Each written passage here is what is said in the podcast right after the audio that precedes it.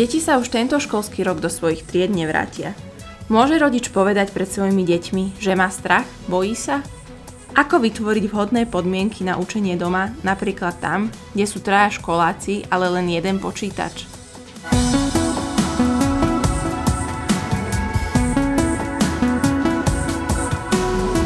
Počúvate nový diel podcastu Zdravisimo. Ja som Anna Bučková a dnes sa rozprávam s psychologičkou Monikou Rusinovou, ktorá je z Centra pedagogicko-psychologického poradenstva a prevencie na obvode Bratislava 4. Monika, normálne by som ti povedala, že vítaj u nás, no keďže sa snažíme zachovávať opatrenia zamedzujúce šíreniu koronavírusu, využívame iný spôsob komunikácie a to tak, že sme si zavolali. Monika, teda vítaj na linke. Ďakujem veľmi pekne za uvítanie. Ehm, je to paradoxné, že či, síce sme teraz ďalej, ale je to preto, aby sme bezpečne mohli byť neskôr spolu, takže sa z toho teším a ďakujem za pozvanie, na, teda aj na túto linku. Monika, dneska sme si ťa zavolali do nášho podcastu preto, lebo máš skúsenosti s deťmi v školskom veku a aj ich rodičmi. Vieš nám popísať, ako funguje vaše centrum v čase koronakrízy? Prípadne tento týždeň sme spustili linku pomoci rodičom a našim klientom aj na našej poradni. Od pondelka sa tam vlastne dá od, od 9. rána do 4. poludenia dovolať rôznym mojim kolegyňam, ktoré sú uvedené na našej stránke. Takže naša práca je teraz taká stále je poradenská, ale je tzv. dištančne poradenská, takže na diálku. O, nie je bezpečné pre nás ani pre klientov sa teraz osobne stretávať, takže to riešime takto. Aby sme boli po ruke, tak ako je to možné. Doteraz sa rodičia dostávali do role učiteľa iba málo kedy. Možno keď bolo dieťa choré na dva týždne, ale určite nie v podstate celý pol rok. Aj pre deti to znamená zmenu, s ktorou sa musia vyrovnať. Ako to môže rodič svojim deťom vysvetliť? Tam je veľmi dôležité rozlíšiť, že, že v prvom rade je základ presne to komunikovať, aby dieťa tomu rozumelo. V druhom rade je dôležité to komunikovať primerane jeho veku. Je, aby tomu, inak to budeme komunikovať o dieťaťu, ktoré má teda už adolescentný vek, je 12 rokov a staršie a inak predškolákovi a pri, každom, pri každej tej skupine iný spôsob, jak sa to dá komunikovať. O, pri tých menších deťoch, hlavne predškolských, je dobré ísť aj prostredníctvom rozprávok, ktorá je už teraz dostupná. Normálne som si dneska našla na internete rozprávku o drakovi koroňákovi, lebo deti sú vo svete rozprávok a cez ne, cez ne, cez ne sa to dá vysvetliť pri tých starších deťoch je tiež veľmi dôležité vysvetliť, o čo ide a prečo robíme niektoré tie postupy, ktoré robíme napríklad rúška a podobne, umývanie rúk, prečo je to dôležité. Tam je veľmi dôležité si uvedomiť, že je to teda vírus a že sa chránime týmto a že chránime, to sa mi veľmi páčilo, keď som si prečítala, že chránime aj ľudí, ktorí možno majú slabšie zdravie alebo sú staršie a prisielame k tomu, aby sme to spoločne všetci zvládli. To by malo byť také heslo, že spoločne to zvládneme. V starších o, deťoch je tiež dôležité sledovať, pri všetkých deťoch je dôležité sledovať, ale hlavne pri tých, ktorí už vedia čítať a vedia si nájsť informácie na internete, ako toho a ako veľa sa tomu venujú. A tiež, či tie informácie sú relevantné, a dávať im priestor na to, aby sa pýtali nás dospelých. Hej, že čo si o tomto myslia. O, a teda myslíme my dospelí, ako im vieme v tomto vlastne pomôcť. Hej, že keď niečomu nerozumejú alebo ich niečo znepokojuje. Takže určite vysvetliť nejaký ten základ, ktorý je všade dostupný, že o čo ide, prečo to tu je a nechať hlavne tie už školopovinné deti sa pýtať, že a čo to pre nás znamená, čo s tým urobíme, a podobne. Lebo potom, keď rodič zavedie nejaké zmeny v rámci fungovania domácnosti, tak to dieťa tomu lepšie rozumie a keď to spoločne ako rodina dohodne, že ako tie, aké tie zmeny budú, ako budú vyzerať, tak je aj vyšší predpoklad, že sa budú dodržiavať. Lebo takáto situácia naozaj predpokladá zmenu režimu doma. Takže o, základné heslo je určite informovať, ale primerane dieťaťu a veku. Hej, že o, môj predpoklad je, že o, rodič si svoje dieťa pozná a vie, ako mu to povedať, akým spôsobom. Hej, pri tých menších deťoch sú dobré aj rozprávky a možno také názornejšie veci. Pri tých starších deťoch sa rozprávať o zdrojoch a hovoriť s nimi o tom, či, či, z čoho majú možno obavy alebo čo im nie je jasné. Ako vieme, dieťa častokrát zhliada k svojmu rodičovi. Hej. Je to pre ňo autorita, častokrát e, sa rozprávajú aj o tom, rodič sa snaží v podstate niečo s tým dieťaťom dosiahnuť, či už nejaké dobré známky, alebo keď to nie sú známky ako cieľ, tak napríklad dobré správanie a určité hodnoty. Prvá časť otázky je určite, že čo by mal predstavovať rodič pre svoje deti v tejto situácii, hej, keď sme zavretí celý čas doma. A môže vôbec rodič mm-hmm. pred dieťaťom použiť slova strach? Mám obavu? Na, mňa v tej otázke zaujalo to slovo málo, lebo uh, ideálne je, keď je rodič pre svoje dieťa takým prístavom istoty, že sa môže dieťa na ňo obrátiť. A ono to tak pri tých uh, hlavne menších deťoch je, že že to je môj zdroj istoty a maminka a tatínko budú vedieť, čo nám robiť alebo čo máme robiť v tejto situácii. Hej, že to je jedna časť, že, že pri tých mladších deťoch je to základná potreba istoty. Hej, že posky, poskytovať istotu teraz sa bude dať, diať toto, teraz sa možno stalo toto a preto budeme robiť niečo iné a podobne. Hej, že dieťa sa môže zo začiatku hnevať a podobne, ale je tam ten rodič, aby mu vysvetlil, že prečo to robíme. Ďalšia vec je ohľadom toho slova strach zo strany rodičov. To je presne to, že niekedy sa môže rodič nechcene dostať pod tlak, že teraz by som to mal zvládať, lebo som rodič, rodi, uh, som hlava rodiny, alebo teda som uh, tu na ten dospelý a podobne a potrebujem to teraz zvládať, aby sme to zvládli všetci. Ale niekedy práve, že veľmi oslobodzujúce z mojej praxe veľmi pomáha pochopiť deťom, keď rodič povie, že aj ja neviem a ja mám možno teraz obavy, ale za tým by malo prísť také, ale spolu to nejako zvládneme, nájdeme riešenie a nemusíme sa báť. Hej, že ja sa síce teraz bojím, ale to je preto, lebo tá situácia je aktuálne takáto, je neznáma, ale môžeme to spolu zvládnuť, počkáme, čo sa stane ďalej. A buďte tu na som v bezpečí. To je základ, že vysvetliť, že domov je teraz bezpečie. A ja by som ešte možno povedala dôležitú vec k rodičom, ktorí sú teraz z povahy svojho povolania. Vo svojej práci, to znamená všetci zdravotní pracovníci, lekárnici, predávači, že by mali upozorniť svoje deti, že sa im môže stať, že budú nervóznejší a že možno budú mať obavy a že sa to prejaví niekedy na ich správaní a vzájomne sa poprosiť o strpenie. Hej, hlavne tie deti, ktoré sú schopné to už pochopiť, hej, že, že maminka bude v tomto období nervóznejšia, pretože sa obáva o svoje zdravie a o zdravie svojich blízkych. V tomto prípade je veľmi dôležité o tom rozprávať. Hej, že um, niekedy tak človek sa zatne že ide mi teraz veselý a pozitívny, ale dopriať si aj tie momenty, že si možno niekde na pozadí aj človek poplače možno, alebo nejak tak uvoľní tie emócie, ale aby sa nevyvíjali na ostatných členoch rodiny. To je, to je asi najdôležitejšie že aby sme boli naladení tak, že to spolu zvládneme. To je krásne, normálne tými slovami, jak si len akože uh, sa snažila uh, v podstate vcítiť do tej role uh, matky alebo otca alebo nejakej inej autority, však kebyže mi niekto takéto slova uistenia povedal, tak áno, hneď sa cítim aj ja o niečo príjemnejšie, takže určite... Mám podobnú skúsenosť, áno. Je to, je to veľmi príjemné. A teraz poďme na nejakú teda praktickú situáciu, hej. Keď sme mm-hmm. sa bavili o tom, že teda mm, o ktorých deťoch sa budeme rozprávať, tak sme si sa zhodli na tom, že um, určitú záťaž zažívajú rodičia detí v školskom veku a mm-hmm. napríklad mnohí majú, teraz ich čakajú ich narodeniny, hej. Um, je to veľká vec, chce si zavolať svojich kamarátov, svojich spolužiakov a bohužiaľ sa to zruší, hej. Nemôžu sa navštevovať ani starí rodičia, nechodí sa napríklad do nejakých akože, uh, detských kútikov a nechodí sa ani do kina.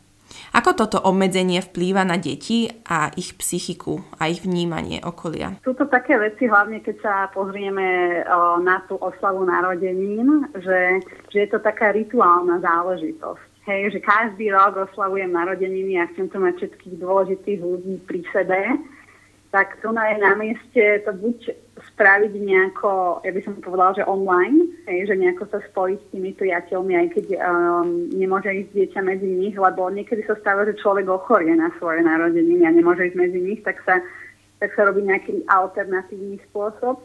Hľadať nejaké kreatívne spôsoby, ako potešiť to dieťa, či už nejakým o, videočetom alebo nejakými online pozdravmi, aby sa cítilo, že kamaráti na ňo myslú hej, že keď už sa nemôžu spojiť. Nejako zájomne, mm, fyzicky, tak ako som zvyknutý na vlastne túto oslavu narodení.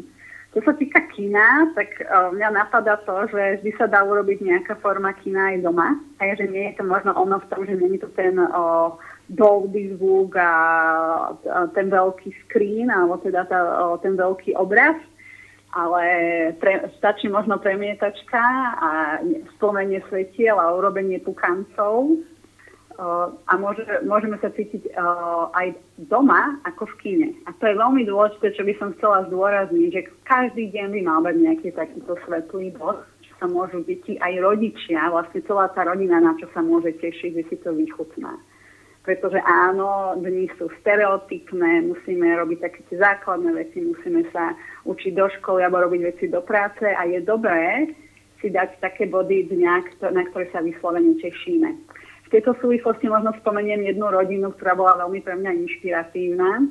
Uh, dali si námahu a zistili, koľko majú doma spoločenských hier. To číslo sa pohybovalo niekde okolo skoro 60, keď prehrádali wow. celý dom alebo byt, neviem teraz. A oni to vymysleli tak, že si rozdelili do 14 dní postupne všetky hry, že ktoré sa zahrajú. Neviem, či to nebolo tak, že, ne, že museli ísť do karantény. Mali normálne kôpku na každý deň že túto hru sa poku- tieto hry alebo túto hru sa pokúsime zahrať. Ako rodina alebo ako čas rodiny. Aspoň niekto proste sa to zahrá. Takže ako keby si vytvorili svetlý bod do každého karanténneho dňa, čo je podľa mňa akože silno psychohygienické a zároveň to budú veľmi pekné spomienky. Takže si vytvorili dopredu ako keby kalendár pekných spomienok na 14 dní. Čo nemá vždy rodina príležitosť, keď má bežný čas svoj o, bežné fungovanie. Takže, takže toto ma k tomu vlastne napadlo, že to môže byť aj lepšie ako detský kútik. To je pravda. Len, no, to môže byť niečo naozaj lepšie ako detský kútik, hej, že vlastne to príležitosť aj pre rodičov sa vrátiť do detstva a vytvoriť detský kútik doma. Lebo o, veľmi záleží od veku detí, ale čo som sa aj tak rozprávala s ľuďmi, ktorí majú predškolské deti doma, tak o, sa snažia prácu deliť tak, že keď deti ešte spia alebo už spia, Ano. tak vtedy pracovať vlastne a, cel, a zvyšok dňa sa vlastne o, sa podporovať ako rodičia a venovať sa deťom, že sa striedať pri nich. Hej? A Jasne. keď to človek má takto nejako rozdelené, tak môže si vytvoriť aj detský kútik doma. Chce to nejakú dávku kreativity a návratu do detstva, ale môže to byť pre človeka osviežujúce. Jasné. A týmto si mi trošku aj uh, dala priestor v podstate na ďalšiu otázku. Musíme sa vžiť do situácie, hej. Deti nechodia do školy. Ale pritom majú vykonávať v podstate podobné povinnosti, ako keby do školy chodili. Ako sa im dá pomôcť prekonať tento, túto zmenu v ich hlave. Môže to byť nejakým režimom alebo práve nejakou to motiváciou, že keď uh, si dokončíš úlohy, tak si môžeme spraviť to domáce kino napríklad alebo niečo podobné? Je, veľmi dôležité v tomto prípade je presne tá štruktúra, o ktorej si hovorila, že mať vymedzený čas, kedy sa dieťa proste bude venovať svojim povinnostiam. Je dôležité spomenúť, že že je to celá táto pandémia alebo táto situácia, všetky tie opatrenia sú aj pre deti, aj pre dospelých uh, veľmi veľmi také neznáme a neisté, že čo sa bude diať. Kedy sme mali zrušené školstvo do odvolania, hej? Kedy bolo do odvolania home office. Proste pre veľmi veľa ľudí neznáma situácia a práve preto sa treba obrátiť na niečo, čo nám je známe. A čo nám je známejšie ako to, že sa teraz budem, ja neviem, 4 hodiny do obeda učiť, alebo ako to si to rozvrhneme, alebo robiť do obeda moju prácu, ktorú robím len zvyčajne. Hej? Lebo ak by ak by boli dni úplne bez štruktúry, tak postupne by sa úzko za neistota mohla znásobovať a mohlo by to prejsť do nejakých horších prejavov, či už u dospelého alebo u dieťaťa. Takže je dôležité práve, že zostať v nejakom režime, ktorý si spoločne ako rodina nastavíme. Je prirodzené, že doma nemáme lavice, nemáme stoličky, také, aké majú naše deti v triedách. Čo však môže rodič urobiť preto, aby pripravil vo svojej domácnosti taký ten priestor na učenie? O, ono je dobré možno opäť rituál k tomu dať, hej, že, že, že toto bude, to, toto je ten priestor, kde sa budete vždycky učiť. A ja to možno poviem na mojom príklade, hej, že, lebo to tak podobne to funguje aj s home officeom u dospelých, hej, že, že na niečo iné slúži postel, na niečo iné slúži pracovný stôl a na niečo iné slúži kreslo každá z tých troch kusov nábytkov uh, vlastne evokuje úplne niečo iné a dobre by bolo aj deti naučiť, že toto je ten priestor, že keď si sem sadneš, tak keď si aj napríklad na notebooku alebo na tablete, tak robíš domáce úlohy. Hej, že to ako keby kla, uh, naskočí, že toto bude priestor na domáce úlohy. Či už to tam človek pripraví, že stoličky, stôl podľa možnosti. Každé dieťa pravdepodobne má svoj písací stôl uh, vo svojej izbe alebo teda v nejakom spoločnom priestore. Keď nie, tak ten rodič alebo rodiče to potrebujú vyriešiť. Hej? Že tento stôl sa na tento čas premení na pracovný stôl. Hej? Dôležité je oddeliť vlastne aj tú prácu na počítači, alebo veľmi veľa zadaní teda chodí teraz cez počítač. Je dôležité oddeliť, že teraz je ten čas na robenie domácich úloh, a teraz je ten čas, kedy sa budeš, o, ja neviem, hrať alebo nejaké zábavné náučné videá pozerať na tablete. Že opäť to oddeliť nejakým o, spôsobom, že do obednejší čas je venovaný na to učenie a po obednejší na tie také náučno-zábavné aktivity, ktorých vie by na internete tiež veľa dostupných aby dieťa si vlastne počas toho učiaceho času nepozeralo zábavné videá a inak aj naopak, že aby keď sa už má zabávať, aby neriešilo stále učenie. O, tiež som si čítala, že ako riešiť situáciu, m, keď je v domácnosti jeden počítač. Hej, a dajme tomu tam dve, tri deti, ktoré majú z toho počítača o, vlastne ťahať svoje úlohy a pracovať na nich tam sa veľmi odporúča si to rozvrhnúť, možno aj podľa vstupov učiteľov, hej, lebo niektorí učiteľia sa naladia online a vtedy sa na dieťa tiež pripojiť. A tiež urobiť medzi tými jednotlivými deckami vlastne asi 10 až 20 minútové nárazníkové časy, aby dieťa malo kľude možnosť dokončiť, čo si rozrobilo a až potom išiel na ten počítač súrodenec. Hej, a tiež akože aby boli tie hranice vľúdne, ale pevné, hej, že dbať na to, aby sa dodržiavali, ale má tam ten taký ako keby nárazníkový čas. Mm, o, niekedy sa nedá ovplyvniť to, že učiteľia budú náraz vysielať tie vyučovacie hodiny. To treba potom spätne komunikovať, že nevynechali sme na schvál, ale nebolo to možné. Takže Áno, to som, to som ináč presne.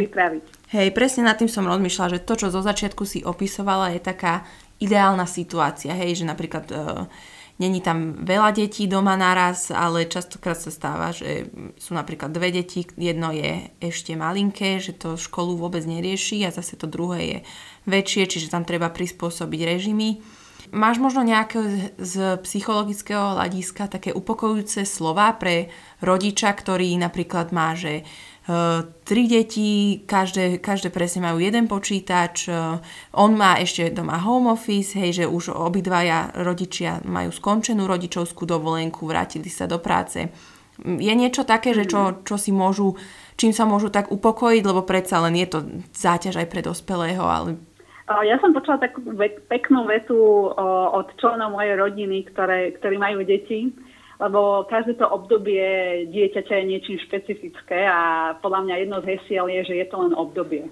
Hej, že táto situácia, aj napriek tomu, že nevieme, kedy skončí, je dočasná. Hej, že jedného dňa to prejdeme a, a skúsme to prejsť tak, aby sme sa vedeli obzrieť a povedať si, že zvládli sme to nejakým spôsobom. Budú dobré a budú horšie dni, hej, že budú dni, keď deti to budú mať svoju prácu hotovú a pozrieme si, pek, urobíme si pekne domáce kino, hej, bude to fajn a potom budú dni, keď všetko, čo sa bude dať, um, ja neviem, spadne alebo sa pokazí, alebo padne ešte aj internetové pripojenie a nebude sa dať pracovať. Hej, že, že si to tak prizna, že bude to, bude to také aj také a bude to možno niekedy aj šedé medzi tým, ale jedného dňa to ako keby zvládneme spoločne a skončí to.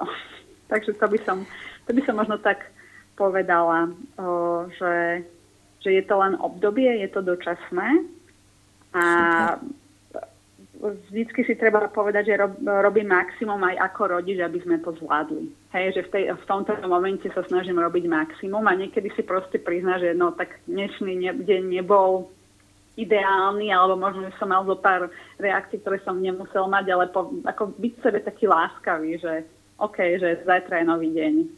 A s týmito pozbudivými slovami by som ukončila túto epizódu.